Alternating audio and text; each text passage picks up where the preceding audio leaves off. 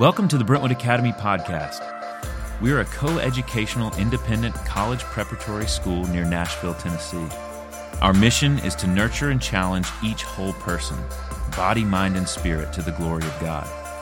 This podcast will give you a glimpse into the stories, lives, and relationships that make BA such a special place. For more information about BA, visit BrentwoodAcademy.com. Now, on to today's episode.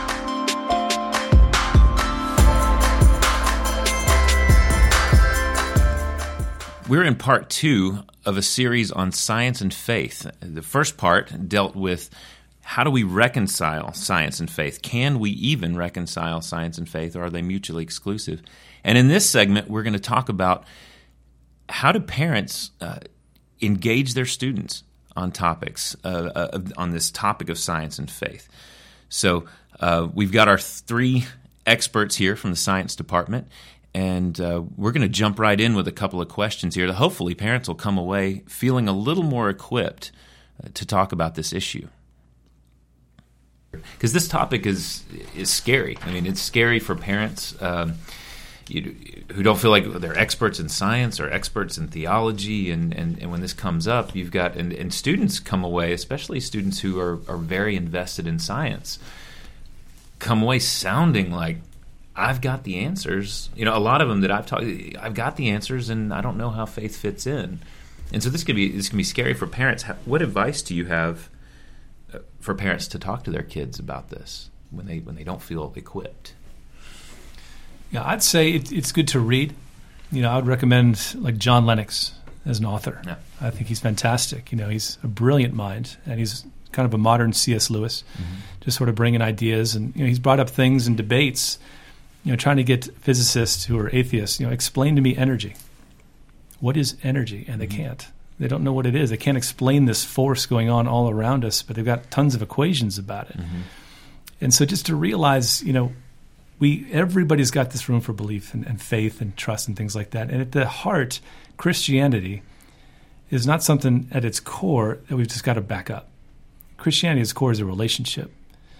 And, you know, I can't prove to people in this room that my wife exists, but I know her. You know, and so that's not the heart of it. In one sense, we have to remember a relationship with Christ and walking with Him is one thing. Um, but then, when it comes to science, when it comes to things like that, embrace the two. They're not juxtaposed. Yeah. They're not enemies, like yeah. I was saying before. Jump into it. Find out. It's fun. Yeah. You know, see how God made things. See, see how He's drawn the world together. When you have questions, ask Him. Yeah. yeah, maybe it'll help you see it. Uh, you know, or just come to a peace about it. But it's it's not two opposite things. Mm-hmm. I have always been interested in this question because the response depends so much on the person you're talking to. Right. And in general, I've just I've come across three kinds of people in this conversation.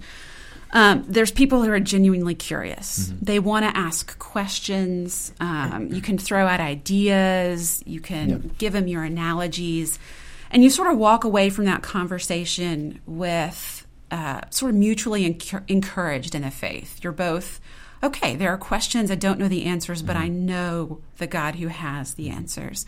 And for those students, for those for those family members or friends there's not much you need to do. Right. They're on the right track. They want to know truth. And ultimately, God is truth. And so if they search for that, they'll find Him. The harder, um, the harder group is the group that's using these questions of science and religion as a way of putting off their guilt mm-hmm. for some sin in their life, some mm-hmm. sin that they want yeah. to deal with, a relational sin, um, a sin of the heart or of mm-hmm. the mind, um, a physical sin they might be in. And rather than dealing with that sin or dealing with the guilt of that sin, instead they they pretend God doesn't exist. They put him away. And mm-hmm. and a lot of times they will cover over that with uh, intellectual questions um, yeah. as an excuse mm-hmm. for continuing on in whatever they're doing. And so that's a harder dynamic for me to deal with because you really need to address the sin in their life. Mm-hmm. They really need to be convicted of that of that sin because because their issue is not the question itself. They're using that as a defense mechanism. Mm-hmm. And the third group, I don't think we deal with very much, is openly antagonistic, um, and they're just they're hostile. And no matter mm-hmm. what conversation you have with them, they're not going to believe. Mm-hmm. Um, I know that because I was there. I mm-hmm. was I was that person in high school, and that's a person I don't even engage in these questions with because mm-hmm. they're in it to win an argument. They're not in it for the search for truth. Mm-hmm. So part of dealing with your child or your friend or whoever you want to speak with us about is knowing where they're coming from because fundamentally your rejection of God is on an emotional level, not an intellectual level. Yeah. yeah. Your acceptance or rejection of Him is not intellectual. And so you can deal with the questions, but that's not dealing with the fundamental issue. Yeah. yeah I, I think some of the things, you know, as a as a parent of young kids, kind of thinking about these conversations and the potential for these conversations coming up, I I think about you know our our pastor has has said some things and and and even research that I'm reading for class has, has talked about you know you for your kids you you often get who you are. I mean, you know, my, my, my dad always telling me, "Do as I say, not as I do." And I'm like, "Well, I'm going to do what you do because I know it's accepted. If you do it and I want to do it, I'm going to do it."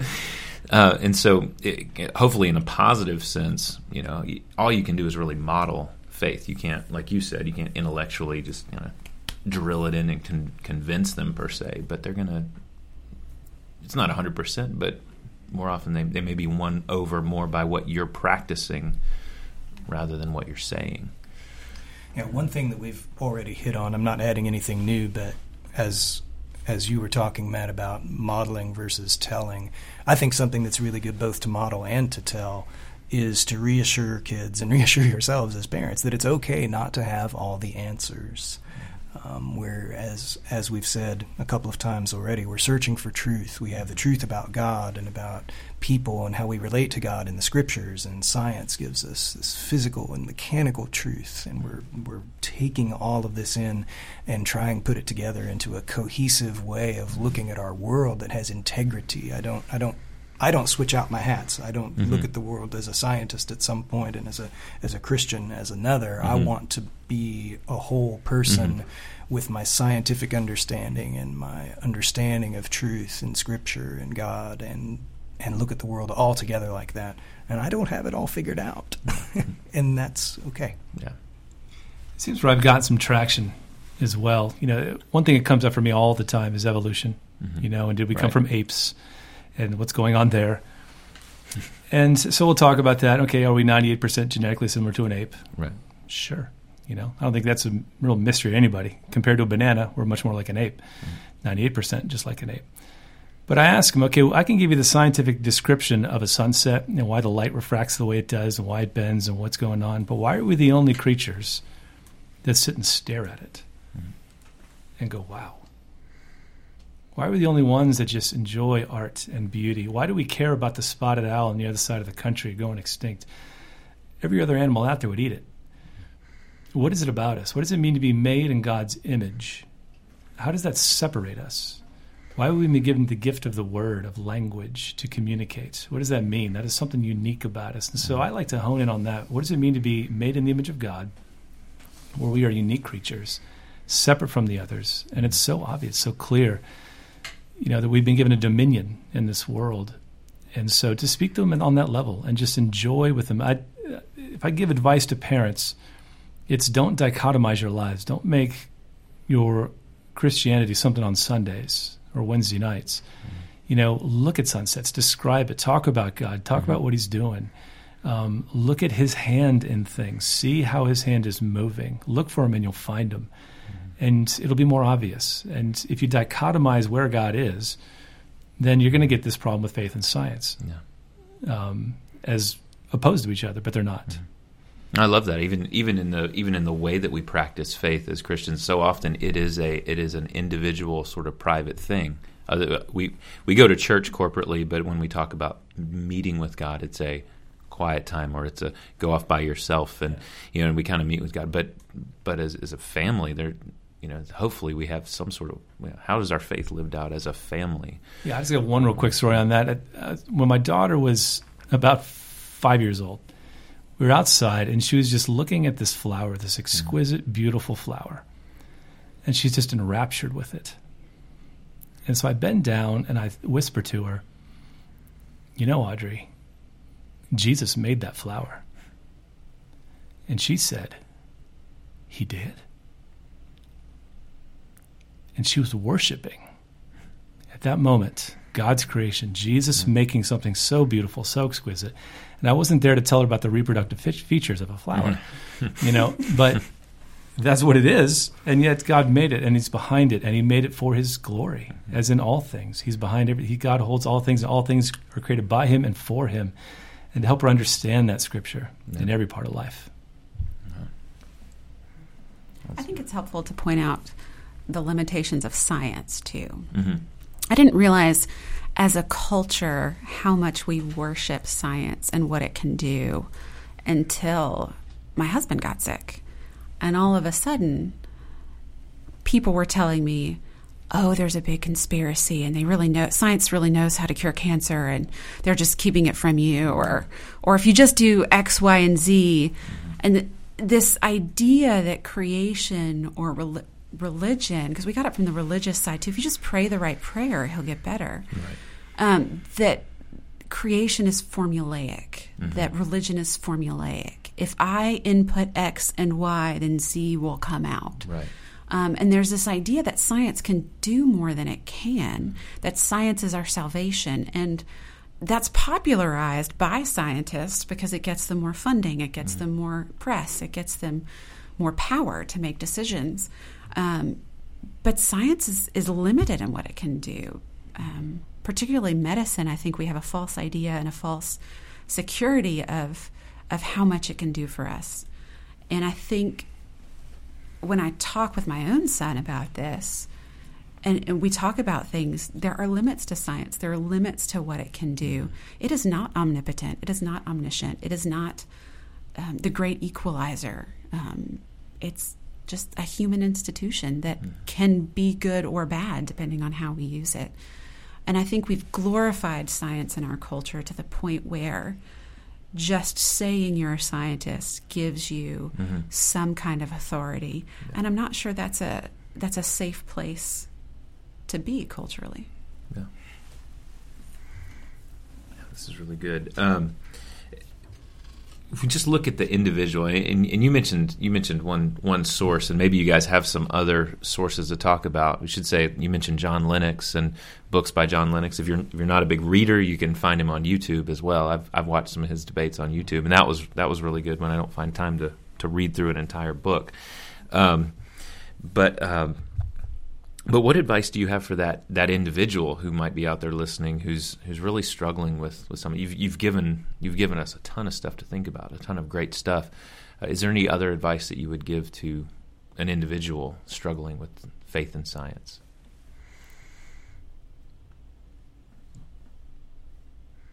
Or any other sources in particular that that you've seen help people? Maybe I should say, because you've seen. yeah, I think starting with C.S. Lewis mm-hmm. is a great place to start. He's a obviously an amazing writer, very articulate, reaches whom he his target audience, as he would say, is just kind of the the non theologian layman out there. Um, the doctor who headed up the entire Human Genome Project, mm-hmm.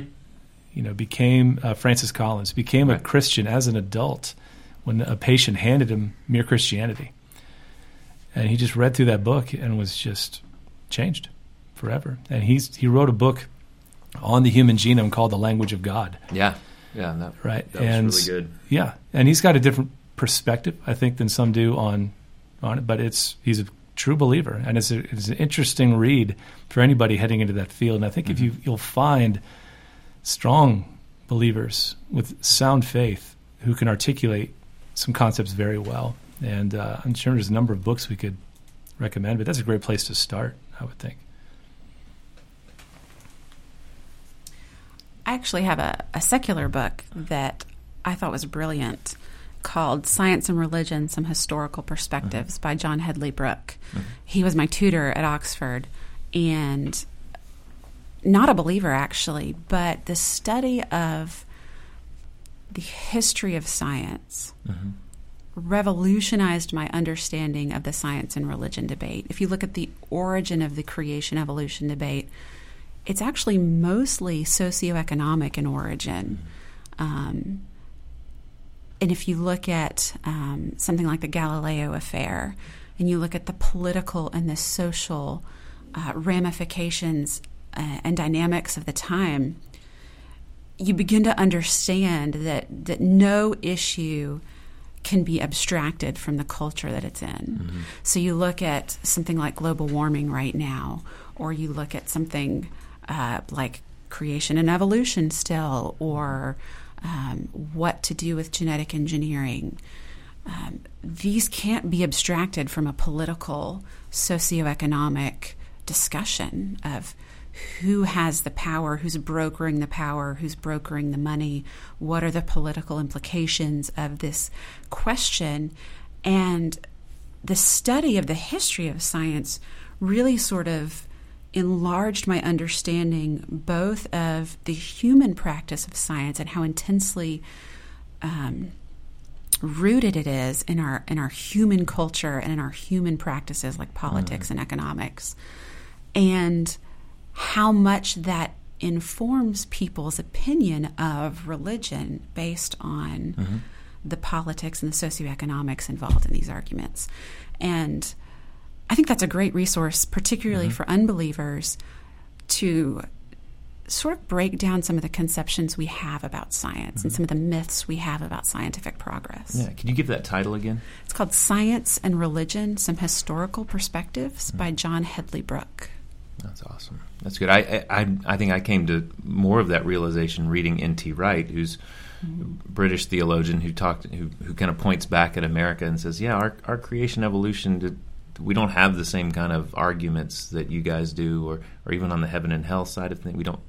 You know, different cultures think about these things differently, and, and, and of course, as Americans, we we're in our perspective, and we and not only that, we tend to think we're right. You know, I mean, we have our perspective right. and we think it's the right one. Right. And so uh, it's it's good to to get out there and see a more global perspective. Specifically, his book "Surprised by Hope" N.T. Right. Wright. I think it's beautiful. Not it's not a treatise on science and religion, but it gives you a bigger perspective and a bigger picture, and it casts mm-hmm. a vision of a of a world beyond our comprehension, of a truth beyond our comprehension. Another writer that does that for me, uh, or another book, is Notes from the Tilt-A-Whirl.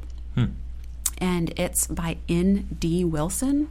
He's actually a children's fiction writer. Notes from the Tilt-A-Whirl is his biography, and he's not a scientist and he's not a theologian, but he casts this beautiful picture of faith. He is a Christian. He casts this beautiful picture of faith and truth and the story of life. Mm-hmm um, in such a way that you really uh, you catch the beauty of it. You see the rose and not the reproductive process of the flower. You know, and and sometimes what we need is not the not the if thens or the arguments or the um, theses and rebuttals, but what we need is that picture. And and the notes from a tilt-a-whirl is one of my favorite books that I come back to for to see the picture of the mm-hmm. rose that mm-hmm. you know Tom was talking about. That's great thank you all for being here. I'm, I'm, really glad we got we got all of you here at the same time to, to talk. Uh, I could I could keep going with this, but uh, but I know we, we have places to be, and we, we're we filled up the time here. So uh, again, thank you, and uh, I hope out there, audience listening, I, I, hope you've had a good time. I hope you really enjoyed this and gotten a lot out of it, and uh, we'll see you next time. Thanks for listening. It's always great to hear the wonderful stories, moments, and insights from members of the BA community. If you have an idea for a podcast episode, we want to hear it. Just visit BrentwoodAcademy.com forward slash podcast to submit your episode idea today.